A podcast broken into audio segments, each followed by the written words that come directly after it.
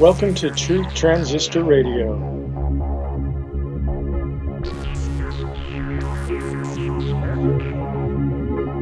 This is the most awesomest podcast of all time. I am your host, Rob Hendrick. This podcast is brought to you by Proverbs 16 18. Pride goeth before destruction.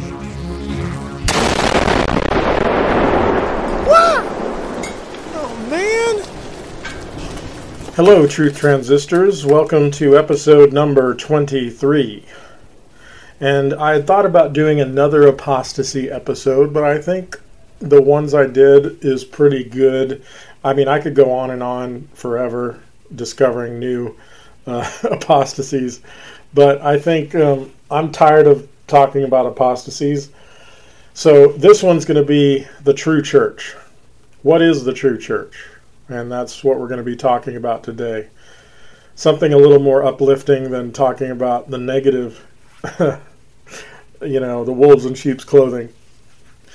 So this one's called the true church. But before, uh, I would like to talk a little bit in my intro section where I just ramble on whatever. On one of my favorite comedy teams, the Marx Brothers. They started out on vaudeville back in the early 1900s and were more where they started out doing music. And but on stage they would ad lib a bit and they were very funny. And soon comedy became the number one thing about them and music became a secondary thing. And uh, later on, they they moved from vaudeville to Broadway, and they had a couple of hit shows. One was called Cocoanuts in the early '20s, and then in later in the '20s, Animal Crackers, and those became their first two movies as well that were made in uh, '29 and '30. Um, and their may the the the height of their popularity was probably from the early 30s, you know, the 1930s. I'll just say that they made movies in the 40s that were not as good, but I still think they were funny. Um, I'll just say this. Um, in my opinion, they are the funniest, and they were of that era, and they were ahead of their time. The the ones that are more popular from their era, and maybe you know some of these go later because they became TV stars as well. Some of these was like uh, the Three Stooges, which I'm not a big fan of the Three Stooges at all. I think it's just silly slapstick, you know, thoughtless kind of comedy. Uh, then there was Abbott Costello, which I think is okay. There's a few things about them that I enjoy, but um, it's a little formulaic, uh, I think. Although maybe I, I shouldn't say much since I haven't maybe they have some deeper stuff that I'm not aware of. Although I will say, um, when Lou Costello would do uh, ma- funny things with numbers, I thought that was pretty clever. Um, if you don't know what I'm talking about, there's a on YouTube you can find it. I think he's trying to prove that 15 times 7 is 22 because he owes uh, seven months of rent, I think, for fifteen dollars. I don't know if I have the numbers correctly. And he gives the guy twenty-two dollars, and he says, uh, "That's a lot more than twenty. You owe me a lot more than twenty-two. But Lou Costello does some funny things with the numbers to make it multiply to twenty-two. Uh, that was pretty clever. Um, they are better than the Three Stooges. It's a little less slapstick. You know, it's more uh, conversational comedy. Uh, then there's Laurel and Hardy, which I do love. I love Laurel and Hardy. Um, again, they're probably more popular than the Marx Brothers. They are probably my second favorite behind the Marx Brothers. There was also the Little Rascals, which I would put right up there as well. I love the Little Rascals. But I think the Marx Brothers were a step above, and some of their movies were actually more popular 30 years later than they were when they came out because they were so over the top. Especially a movie called Duck Soup, which if I recall, uh, I think I'm correct when I say this that it was not a big hit when it came out in 1933. But um, 30 years later, it was a huge hit amongst hippies because it was anti-establishment and anarchist craziness, um, and uh, it's also very strange. It's it it was very influential to like Monty Python. There's some very odd stuff going on in that movie that doesn't make a lot of sense, but it's just in there for the silliness of it. and um, so so yeah, they're they're very very funny, and uh, I'm going to play a clip of them here in a bit. But just to give you a little information, and you're thinking, why am I talking about the Marx Brothers? Because it's my podcast, and I can do what I want. and I like to rant, ramble a little bit about things on my mind in the early part of these things. There were four brothers, actually five total. Uh, the oldest was Chico Marx, and his uh, character uh, had an Italian accent, although they're all Jewish, so he's not really Italian. Uh, and he did a lot of funny stuff with wording, I, I you know, wordplay um, using it, that Italian accent. Second oldest was Harpo Marx, and he doesn't talk at all. Obviously, uh, oh, and I'll say Chico Marx played the piano. Very, very good piano player. Uh, Harpo Marx obviously played the harp, as you can tell by his name, but he was a silent guy. He did not ever speak. His noise came from a, a little horn that he holds, like a bicycle horn that he has in his pocket and does some miming and stuff like that, um, which is kind of like taking a silent film uh, com- comedy star into uh, into sound audio, which doesn't really make sense, but it's it's hilarious. He actually was the only Marx brother that was in a silent film, I think. Um, I don't remember which what it was called, but he played like a villain, I think. Uh, third oldest was a guy named Gummo who was not in any movies. Um, he was actually with them on vaudeville and maybe on Broadway. I don't know, but he left to to join the military during World War One and decided not to get back into the act. And I'm not sure what his role was exactly, um, like what kind of character he played or whatever. Uh, I want to say maybe he was like a German uh, comedy comedian, like uh, played a German accent, and then Groucho kind of took that position. Although eventually Groucho became something else. Groucho's the fourth oldest and probably the most popular of all of them. Um, he um, he was supposed to have this fake mustache and one day he was just too tired to put it on, so he just found some black grease paint and painted it on his uh, above his mouth, and just kind of stuck with it throughout the movies. Although I think in a later film he had a real mustache again, but most of his movies he had a fake uh, oil paint on his uh, to make you know like a it's which is crazy. But he was the king of the insult uh, very funny insult and very witty uh, wordplay, you know, speak talking comedian. Uh, and uh, and then the youngest was Zeppo, and he joined the act late, sometime in the twenties, uh, after Gummo left. I think um, Zeppo joined. Um, he was the youngest, and then when the movie started, you could tell that he was uh, not like his brothers. He was always playing a straight role, a very small character, although there was a couple of films that he had bigger roles in. Um, one thing about the Marx Brothers is that they did not, their characters, I think there was a lot of comedy back then related to the idea of like poor people and the common man, how they relate to the wealthy elite you know, that, that was kind of a big thing back then.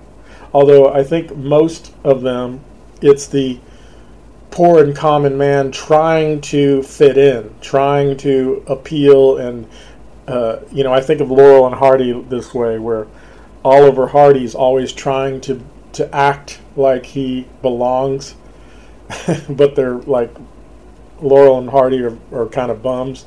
Stan Laurel is plays it kind of dumb, where he doesn't, uh, you know, live up to.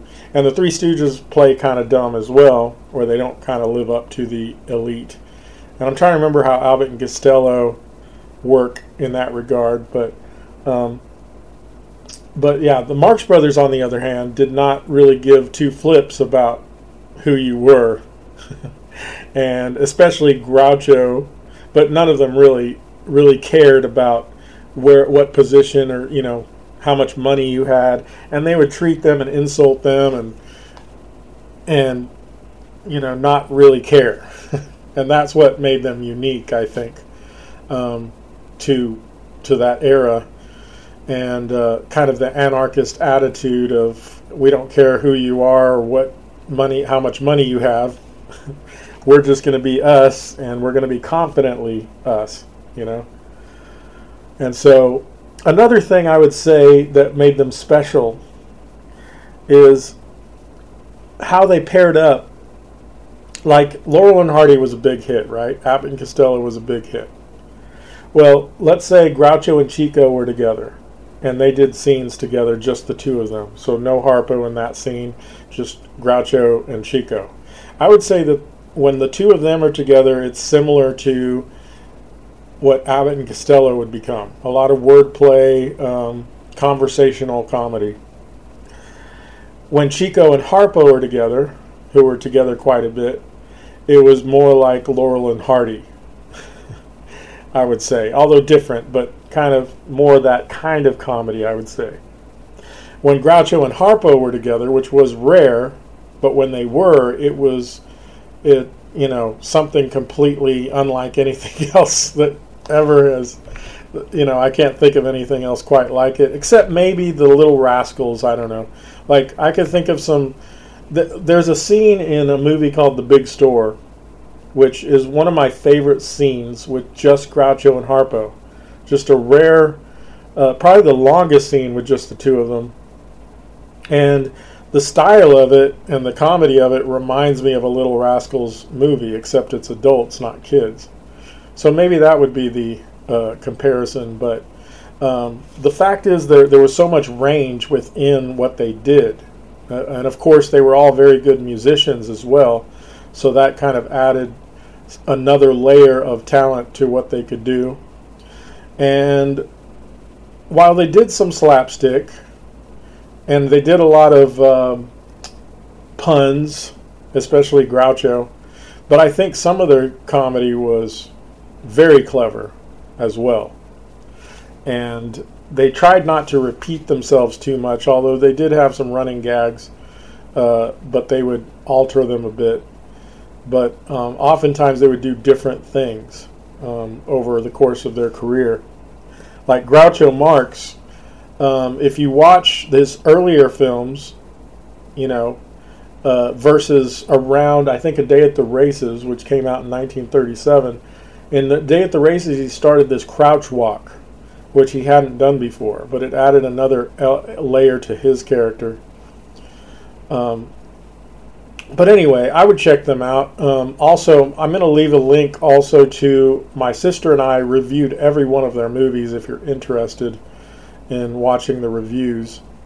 Um, but I think on YouTube you can actually see one of their movies for free, the whole movie, Monkey Business, which might be one of their best movies. It was their first movie that was not on Broadway, 1932 or 31, I, I want to say.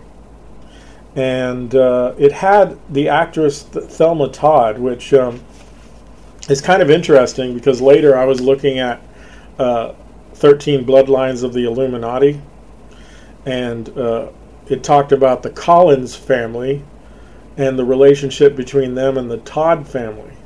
And he got that from probably from John Todd, who was a uh, Illuminati whistleblower after he got saved, and he was a high level witch and member of the Illuminati. And came from the Collins family, although they changed their name to Todd. Well, he didn't mention Thelma Todd, but um, in the book 13 Bloodlines, it mentioned her, and she was killed by uh, some, in real life, by some mob members. Um, but I thought that was kind of interesting, and maybe the connection between the Marx Brothers and uh, some of this other stuff that we talk about. So, um, anyway, if you're interested, I'll leave a link to uh, the reviews by with me and my sister, my sister and I, I should say. But I also, um, yeah. So before we get into the main topic at hand, I would like to play a comedic bit by the Marx Brothers, although you won't get the full effect because it's audio only. But you can. I'll leave a link as well to the clip that I'm going to play here. And this is a, a speech that's given by the character played by Groucho Marx named Captain Spaulding, and he's an African explorer. So, here is. And now, my friend, before we start the musical program, Captain Spaulding has kindly consented to tell us about his trip to Africa. Captain Spaulding.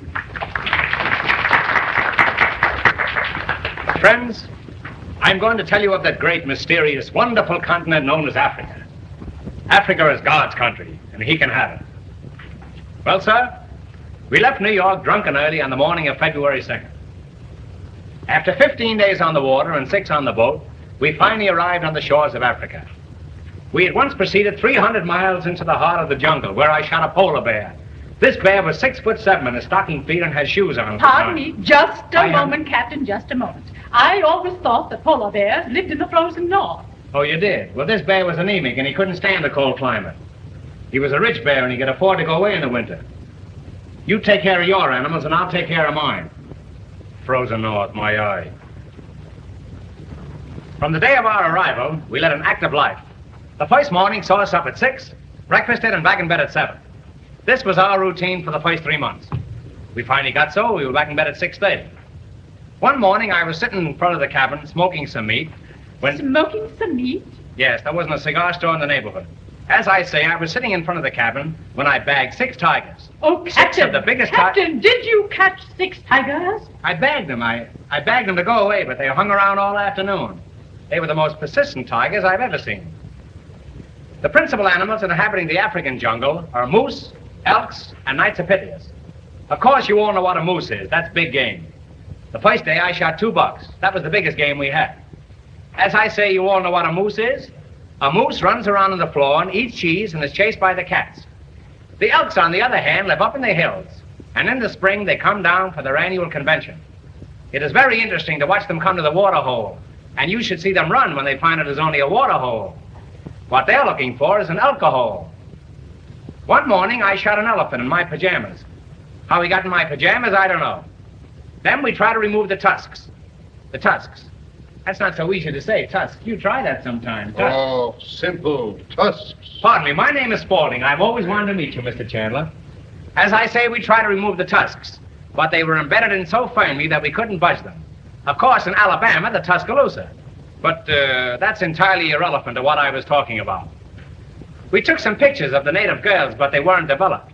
But we're going back again in a couple of weeks. A And we'll very show- enlightening speech, Captain. Very Hooray enlightening. for Yeah, for Captain that, eh? Spaulding! Three cheers for Captain Spaulding! Oh. Three cheers for Captain Spaulding! Oh, really, I... Three cheers! No one asked for the chairs. Put them right where you found them. Now go, Go down. on, go on, go on, go on with your chairs. Get up! So you probably can't see it, but at the end there, Harpo Marx the one that doesn't talk, misunderstood and brought in three chairs, and he's very proud of himself, only to realize that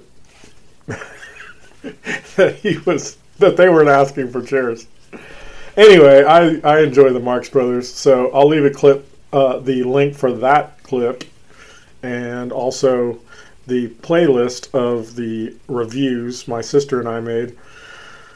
So, if you're interested, check out the Marx Brothers. I think they're very funny and clean for our day.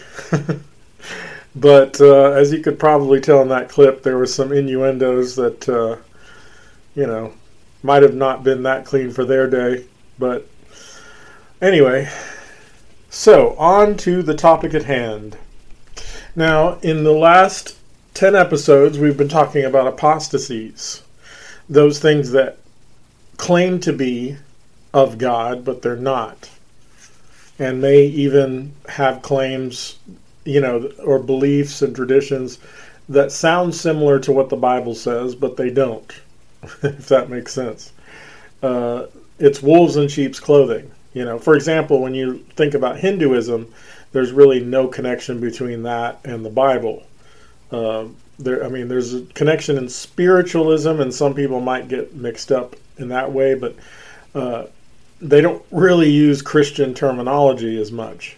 Whereas the ones that I listed, um, whether it be uh, Judaism or Christianity, they try to mimic biblical ideas, but of course they twist and turn everything upside down. But anyway, so what is the true church? Well, I first want to talk about these two organizations that were set up by God. First was Israel, which was a nation set up by God. And uh, you could read about that in Genesis, Exodus, you know, the books of Moses, Leviticus, Numbers. Um, but there's two things with Israel. Number one, it was supposed to be a people that were set apart by God. And um, and in the Mosaic law, it taught them how to live, you know, moral law, but also a lot of these uh, um, rituals and, and uh, feasts and tabernacle setup and all of that stuff. And there's a quite a bit of typology in those things. So while they were doing them, they had a spiritual meaning behind them. And if you look at the tabernacle, for example, uh, you can find a lot of parallels, you know, like that are hidden in Christ. Uh, one of the main things is in Leviticus chapter 1, which is the sacrifice lamb, which in Leviticus chapter 1 it says specifically that it is to be as an atonement for you. Uh, now, the first time we see a sacrifice lamb was way before Israel became a nation, way before Abraham was even born. In fact, it was the son of Adam and Eve, Abel. And I assume that God gave the animal sacrifice or the lamb sacrifice to Adam and Eve as well, but it doesn't say that specifically uh, in Genesis uh, 1 through 3. But uh, the first time you see it is with Abel. And then you see it with uh, Noah, and then you see it with Abraham, and then, of course, Moses sets it up. So I believe that God gave this to mankind. And what is the purpose for the lamb sacrifice? Well, as I said in Leviticus chapter 1, it says specifically it is to be as an atonement for you. They're supposed to get a spotless lamb of the oldest of of the, you know, of their flock. Oldest male of their flock, and it's supposed to be spotless. And this is a picture, there's a spiritual meaning behind this. And in John chapter 1 in the New Testament, John says, um, talks about, well, Jesus shows up, and John the Baptist, sorry, John the Baptist, not John. John the Baptist says, Behold the Lamb of God who takes away the sin of the world. And he was talking about Jesus. And um, Jesus died on the cross, was raised again three days later, but all the sins of the world were put upon him from the beginning of time till the end of time were put upon him. So he was the fulfillment of the lamb sacrifices. Now, in Israel, a lot of the things that they did, you know, there was the the lamb on the doorpost as well, which I think is also a, a picture of Christ. When they were in Egypt and all of these plagues hit, well, the final plague hit, and that was um, the uh, lamb on the doorpost, where they were supposed to put anyone who did not have a lamb on their doorpost, an angel would come in and kill the oldest son. And I believe this included Egyptians, if they put a lamb on their doorpost as well. Uh, and any Israelites that did not would have the same fate. Their, the oldest son would be killed. And so later they were to remember this with a Passover uh, supper, the bread and the and the wine, which was to remember how God delivered them from the hands of Egypt and the lamb on the doorpost and all of that stuff, which Jesus later said, "Do this in remembrance of me." He said, "I am the body, I am the blood, or the bread is my body, the the wine is my blood." Uh, he's talking in, in symbology here, right? Well, throughout the uh, Levitical law and and things, there's a lot of things that they're supposed to do, which I think have spiritual meanings behind them. And so, uh, yes, these were all set up by God, and some people did all of the things in a religious manner, but they had the wrong heart. You know, when you look at Cain and Abel, for example, they both gave a sacrifice to God. Now, some people think that the reason Cain's wasn't accepted is because it was not a blood sacrifice. But I think maybe it's because he didn't have the right heart. You know, there were he was not in his heart of hearts did not really I don't know. Maybe he thought, "Look how good of this that I'm presenting to you this sacrifice is." I think it's a, it's a, it's religion. You know, Cain was religious.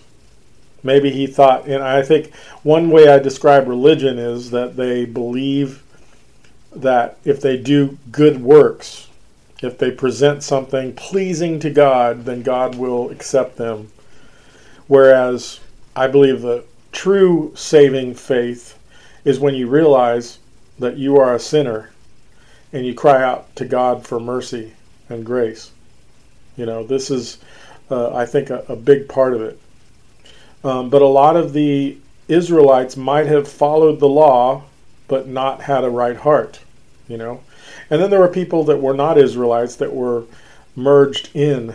You know, they they were grafted in, that were Gentiles, and because of their faith and righteousness, they joined the Israeli Israeli system that was set up by God and they were true believers. So this is not a race based thing. You know, faith has never been about race or being righteous of God. There were plenty of people in Israel that God rejected, you know. So that's something we need to keep in mind. Um, the same thing in the church. So in the church, there's a, like we've said, there's a lot of wolves in sheep's clothing, and we've discussed a lot of them uh, but even in good churches, there will be wolves in sheep's clothing. So not everybody that goes to church is a Christian, and not everybody who doesn't go to church is not. Uh, now, it's highly recommended that you have fellowship with other believers, you know. But um, yeah, so when I talked about it's not about race, there's two movements: the Hebrew roots movement. Uh, and one of them is the British Israeli uh, Hebrew roots, meaning uh, I believe that, that they believe that uh, the lost tribes of Israel became like the Germanic tribes and the European nations.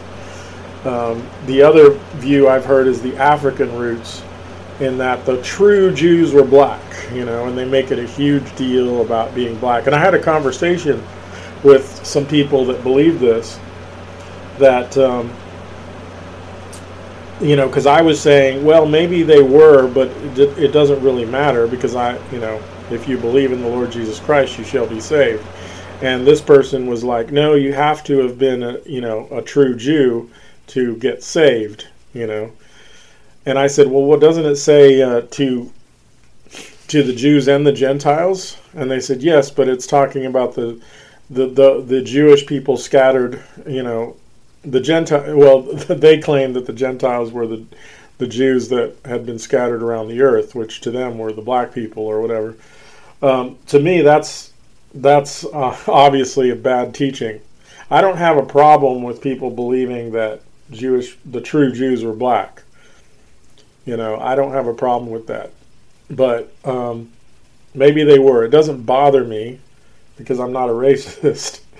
What bothers me is to say that only the people of those races can be saved.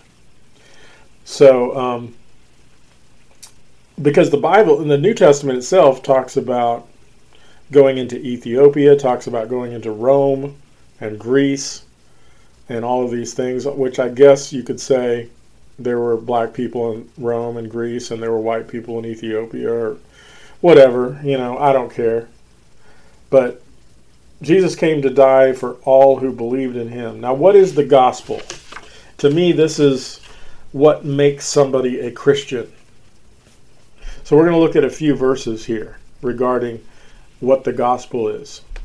I'm going to start by reading John chapter 3, and Jesus is talking to one of the Pharisees, or uh, he's basically uh, a religious leader of the Jews at the time. There was a man of the Pharisees named Nicodemus, a ruler of the Jews. The same came to Jesus by night and said unto him, Rabbi, we know that thou art a teacher, come from God, for no man can do these miracles that thou doest, except God be with him.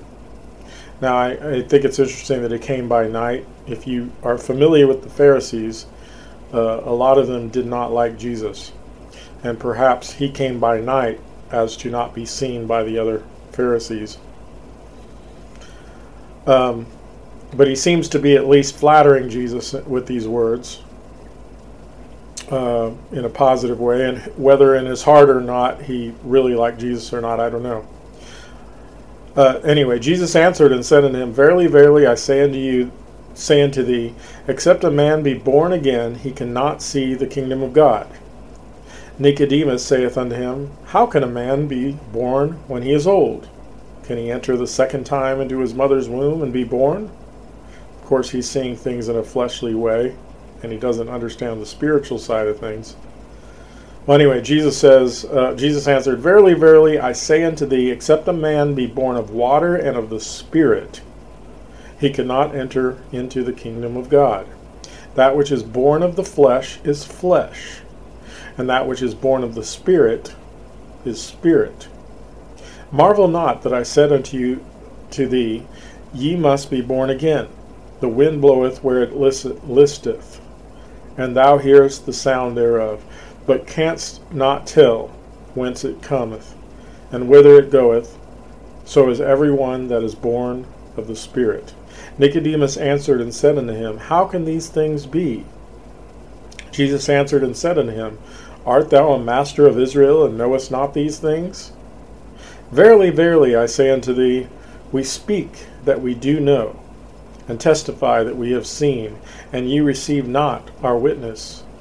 If I have told you earthly things, and ye believe not, how shall ye believe if I tell you of heavenly things? And no man hath ascended up to heaven, but he that came down from heaven, even the Son of Man, which is in heaven. And as Moses lifted up the serpent in the wilderness, even so must the Son of Man be lifted up, that whosoever believeth in him should not perish, but have eternal life. For God so loved the world that he gave his only begotten Son, that's Jesus, that whosoever believeth in him should not perish, but have everlasting life. For God sent not his Son unto the world to condemn the world, but that the world through him might be saved. He that believeth on him is not condemned. But he that believeth not is condemned already, because he hath not believed in the name of the only begotten Son of God. And this is the condemnation that light is come into the world, and men love darkness rather than light, because their deeds were evil. For everyone that doeth evil hateth the light, neither cometh to the light, lest his deed should be reproved. But he that doeth light cometh to the light, that his deeds may be made manifest, that they are wrought in God. Okay, so it talks about if anyone who believes in him should not perish, but have everlasting life. I'm going to skip to Romans 3, starting in verse uh, 16. Destruction and misery are in their ways, and the way of peace have they not known. There is no fear of God before their eyes. Now we know that what things soever the law saith, it saith to them who are under the law, that every mouth may be stopped, and all the world may become guilty before God. Therefore, by the deeds of the law there shall no flesh be justified in his sight, for by the law is the knowledge of sin. I, I want to stop here real quick and just say that basically the law uh, tells us how to be righteous. And unfortunately, we have a nature, the fleshly nature, which is a sinful nature that has been passed on ever since Adam and Eve were sin. We've been born like this, born with the nature of sin. So it is impossible for us to not follow these things. Uh, so it says, Therefore, by the deeds of the law there shall no flesh be saved. Um, we cannot be justified by trying to do these things because it's impossible for us to because we have the nature of sin. But now the righteousness of God without the law is manifested, being witnessed by the law and the prophets, even the righteousness of God which is by faith of Jesus Christ, unto all and upon all them that believe, for there is no difference. For all have sinned and come short of the glory of God, being justified freely by his grace through the redemption that is in Christ Jesus, whom God hath set forth to be a propitiation through faith in his blood, to declare his righteousness for the remission of sins that are past through the forbearance of God. To declare, I say, at this time his righteousness, that he might be just and the justifier of him which believeth in Jesus. And again, I say in Romans chapter 6, verse 23 For the wages of sin is death, but the gift of God is eternal life through Jesus Christ our Lord. So, the, the problem is we're born in sin, and Jesus demands perfection in order to enter into his presence, into the kingdom of heaven. And because it's impossible for us by our flesh to please God, all the works, good works done of the flesh, are as filthy rags, is what the Bible says. So we cannot please God by our own flesh. Instead, uh, it is through the remission of sins given by Jesus Christ that we are saved. Um, if you believe on the Lord Jesus Christ, you shall be saved. That he paid the penalty for our sins. And only through him and having a new, being born of the Spirit, then are you able to do righteousness. Now you have this dual personality now. If you're, if you're a believer, you have the, the, the spirit and the flesh that are coexisting the flesh that only wants to do evil and the spirit that only wants to do good. And we're called to try and die to the flesh, but live in the spirit, walk by the spirit, walk in the fruits of the spirit. The fruits of the spirit are love, joy, peace, patience, kindness, goodness, faithfulness, gentleness, and self control. The fruits of the flesh are things like fornication, uh, idolatry, um, sexual immorality, and uh, you know hatred and bitterness and all that stuff, right? So, uh, well, I'm going to play a song here first before we finish, um, and we'll talk a little bit about how a church should look. You know, what is it? How to how a church should function and, and things like that. But uh, I'm going to play a song by the first Christian rock band that I ever heard. Petra. And this is a song called Not of This World because the people of God are not of this worldly system. So I think it's it's very fitting, a very fitting song.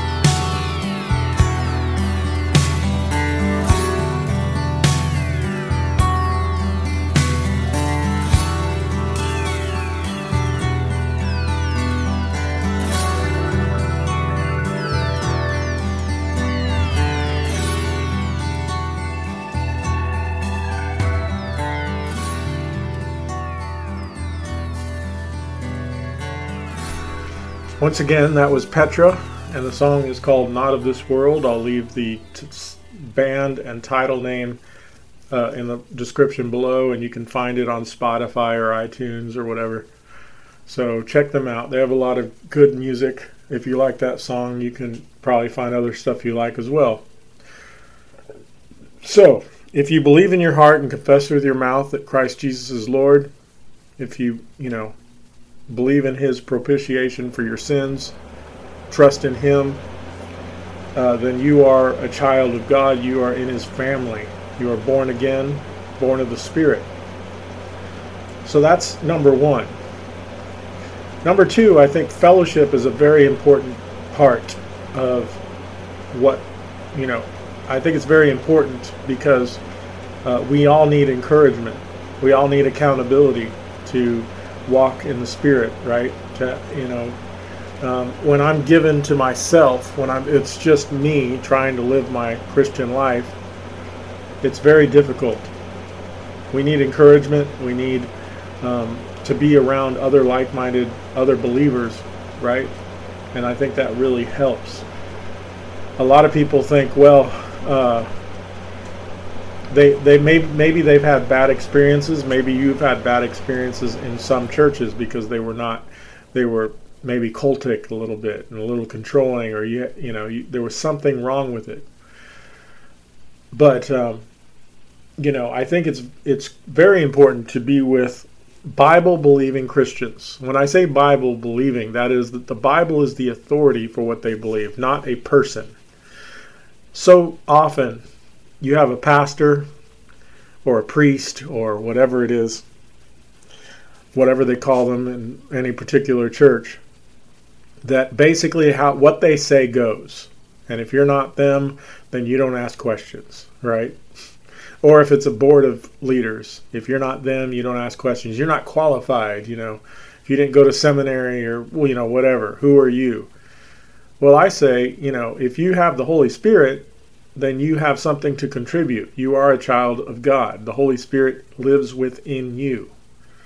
And so any kind of leadership like that I would run from that is kind of authoritarian. In fact, there's a passage here in 1 Peter chapter 5. He talks about uh, church leadership. The elders who are among you I exhort. I, who am a fellow elder and a witness of the sufferings of Christ, and also a partaker of the glory that will be revealed, shepherd the flock of God which is among you, serving as overseers, not by compulsion, but willingly, not by not for dishonest gain, but eagerly. Uh, we see a lot of that uh, if you look at the uh, TV uh, evangelists and stuff. Uh, it seems that a lot of them are in it for the money. And if you have eyes to see, if you have some wisdom, you can, it's pretty obvious. But according to the Bible, you're, you know, leader, godly leaders that are shepherding the flock, it's supposed to be as an example, and they're supposed to not do it for, you know, dishonest gain. Uh, nor as being lords over those entrusted to you, but being examples to the flock and the chief and with the, when the chief shepherd appears you will receive the crown of glory that does not fade away. I want to give you an example of biblical leadership as opposed to worldly leadership. You know worldly leadership is basically the king the ceo the authoritarian position right? Biblical leader- leadership includes humility and servanthood you know, I think of Jesus and his disciples. There's a, a story um, of him washing his disciples' feet. And, you know, washing somebody's feet was like a, uh, it was a very, um, it was a humbling thing to do. It was like a, uh, something a servant did. And one of the disciples, in fact, it was Peter himself, said, No, Lord, I should be washing your feet, you know. But I think um, godly leadership serves the people, and mainly it's there to to to be there. I look at elders. A good elder is someone that is spiritually mature, and in fact, there's some things that it talks about here. Um, Likewise, you younger people, submit yourselves to to your elders. Yes, all of you be submissive to one another and be clothed with humility, for God resists the proud, but gives grace to the humble. Therefore, humble yourselves under the mighty hand of God, that he may exalt you in due time, casting all your care upon him, for he cares for you. Be sober, be, be vigilant, because your adversary the devil walks about like a roaring lion, seeking whom he may devour. Resist him, steadfast in the faith, knowing that the same sufferings are experienced by your brotherhood in the world. But may the God of all grace, who called us to his eternal glory by Jesus Christ, after you have suffered a while, perfect, establish, strengthen, and settle you. To him be the glory and the dominion forever and ever. Amen. Now, I wanted to quickly also state um, something about leadership, and most, it seems like 99% of churches out there have followed the Catholic model where you have the Pope, you know, priests, these people put in high exalted places. And now most churches have a senior pastor. Now, I want to preface this by saying I don't think it's, I'm not legalistic about this, but I've been thinking about it quite a bit. You know, the church that I go to has never had a senior pastor, And when I went and visited other churches, I began to have an understanding of why maybe that's not such a good idea. But um, what happens is, even if it's a biblical, you know, good, godly man teaching God's word, there's a tendency for people to sort of idolize that person. And this becomes their church, right? Um, and uh, the way, what happened was, the church that I go to now started in homes back before I was born in the 70s. They were these house churches. And uh, a lot of them were burnt out. Some of them were ex hippies and just trying to study scripture together, really. And really, that's all church is. It doesn't matter if you meet in a building, it do- doesn't matter if you meet in a house, it doesn't matter if you meet outside or in tents. What matters is that Christians are getting together and studying God's Word and encouraging one another and trying to walk according to what God's Word says. And then, of course, spreading the gospel to other people to, to uh, bring more people to Christ, right? Be fruitful. Um, anyway, so as they were studying and thinking about should we have a pastor and all this stuff, they understood uh, that there should be a plurality of leaders that they call elders. These are like the spiritual leaders of the church, spiritually mature. And they're more of guides, you know, they're they're kind of like shepherds in the sense of they're there to keep watch. They're not they've never been authoritarian, but they step in if somebody's doing something apostate or dangerous or divisive and things like that. But generally speaking, whenever I've had a calling, you know, and I talk to them about it, they're like, "Go for it." You know, they don't. Um, you don't have to do things through their system or whatever. They encourage the body and the people of Christ to do what they're called to do.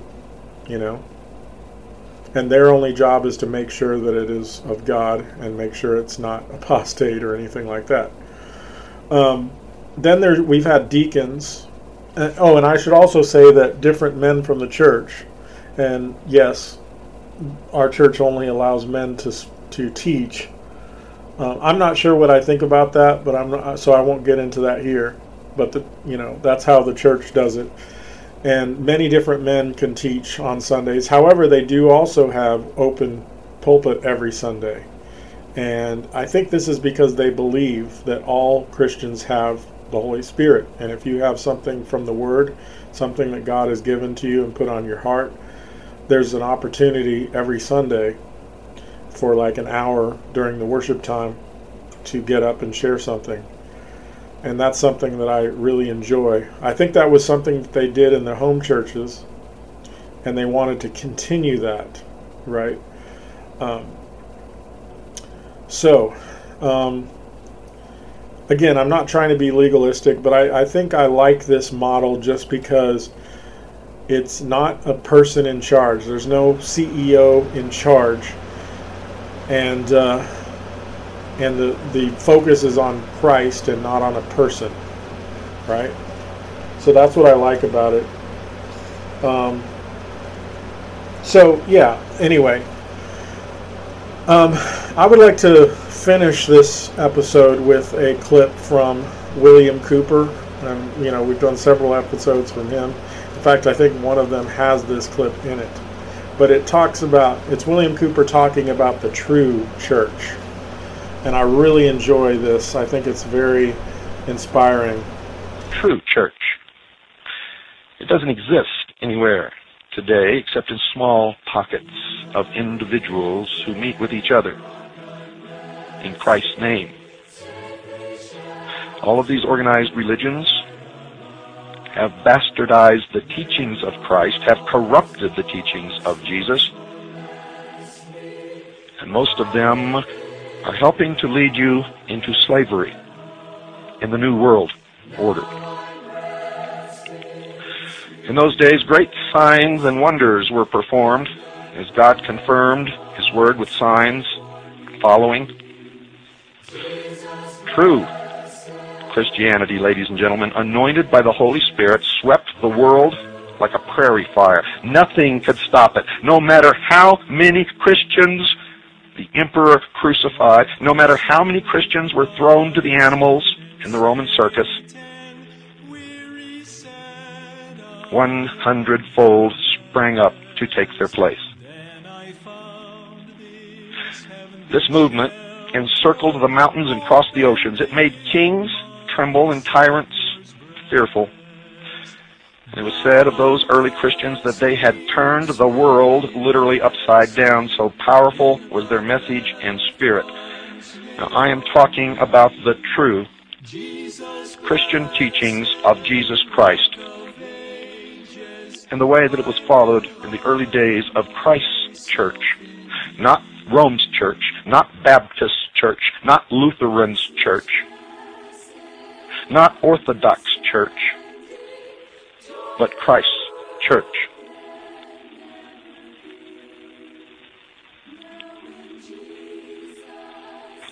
Before too many years had passed, men began to set themselves up as lords over God's people in places of the Holy Spirit instead of conquering by spiritual means and by truth. By truth, not too many people in the world understand what truth even means today. As in the early days, men began to substitute their ideas and their methods in place of the teachings that Christ gave us.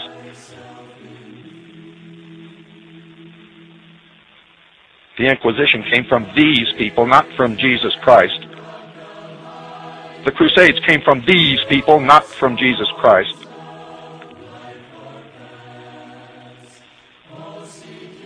Attempts to merge paganism into Christianity were being made even in the days when our New Testament was being written, folks, for Paul mentioned that the mystery of iniquity was already at work. Already at work. And he warned that there would come a falling away, and some would depart from the faith, giving heed to seducing spirits and doctrines of devils, the counterfeit doctrines of the pagans. Second Thessalonians chapter 2 verses 3 through 7. 1 Timothy chapter 4 verse 2.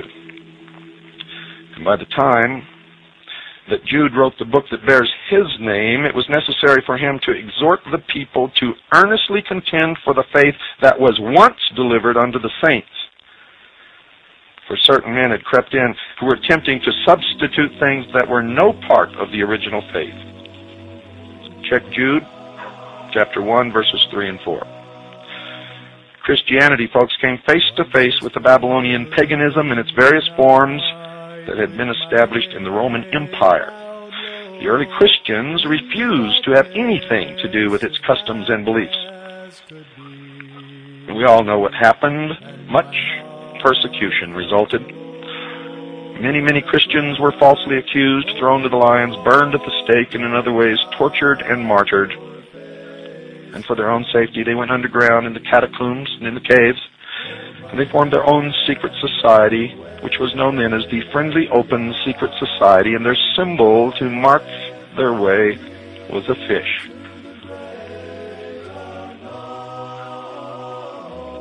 Then, great changes began to be made. The Emperor of Rome professed conversion to Christianity. He had to. For Rome, Rome would have fallen just as sure, just as sure as a tree in the forest falls to the axe. If he had not made that move. In those early days of the real church, the real church, Christ's church, who practiced exactly what he taught them, great, great changes began to take place that have affected us right up to this very day. What a shock it must have been when Constantine professed a conversion to Christianity after stating that he had seen the vision of a cross in the sky. And some accounts say that he didn't see it in the sky during daylight, that he saw it in a dream. And ladies and gentlemen, because he never accepted Christ during his entire life, and in fact was a pagan sun worshiper, I question whether he ever saw a cross at all.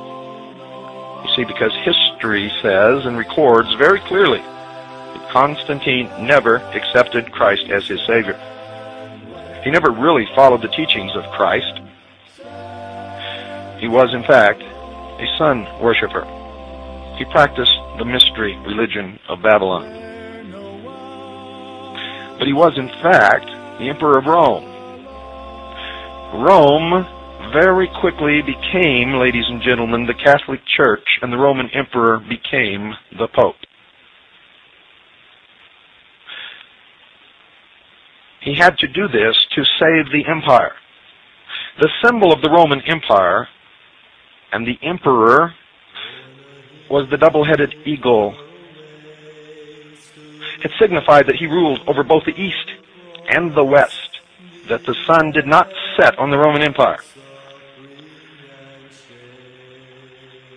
This symbol still is displayed upon the walls of the Vatican, and just recently, Russia adopted this symbol as its national symbol.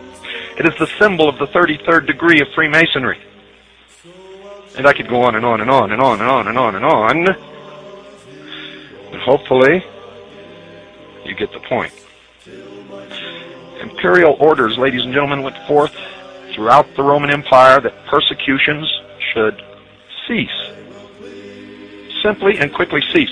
Bishops were created and given high honors. The church began to receive worldly recognition and power. But for all of this, a great, great price had to be paid.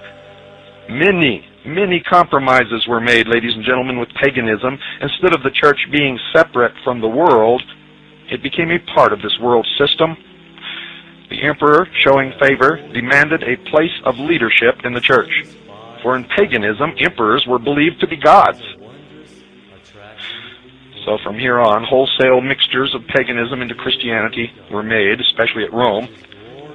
We believe the, the, the information that you're going to receive and have received, in fact, over this broadcast, will convince you that what is known today as the Roman Catholic Church is nothing less than the old Roman Empire transformed and the old Roman pantheon of gods became the pantheon of saints.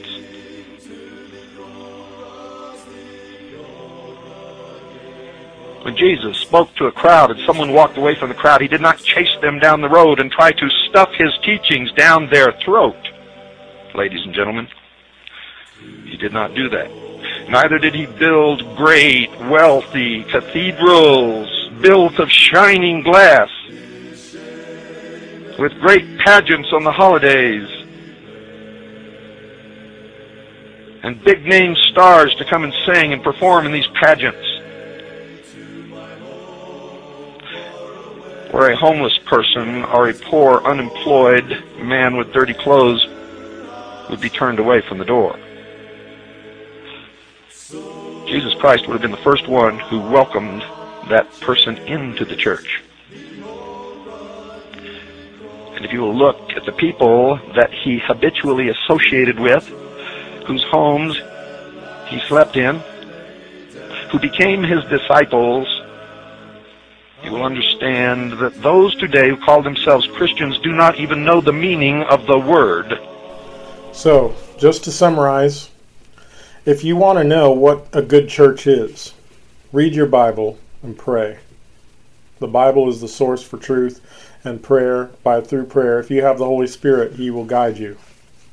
And I personally avoid denominations just because it kind of locks you into a specific doctrine that you know secondary doctrines such as Calvinism, dispensationalism, Arminianism, as opposed to the important doc, you know doctrines uh, of of the gospel.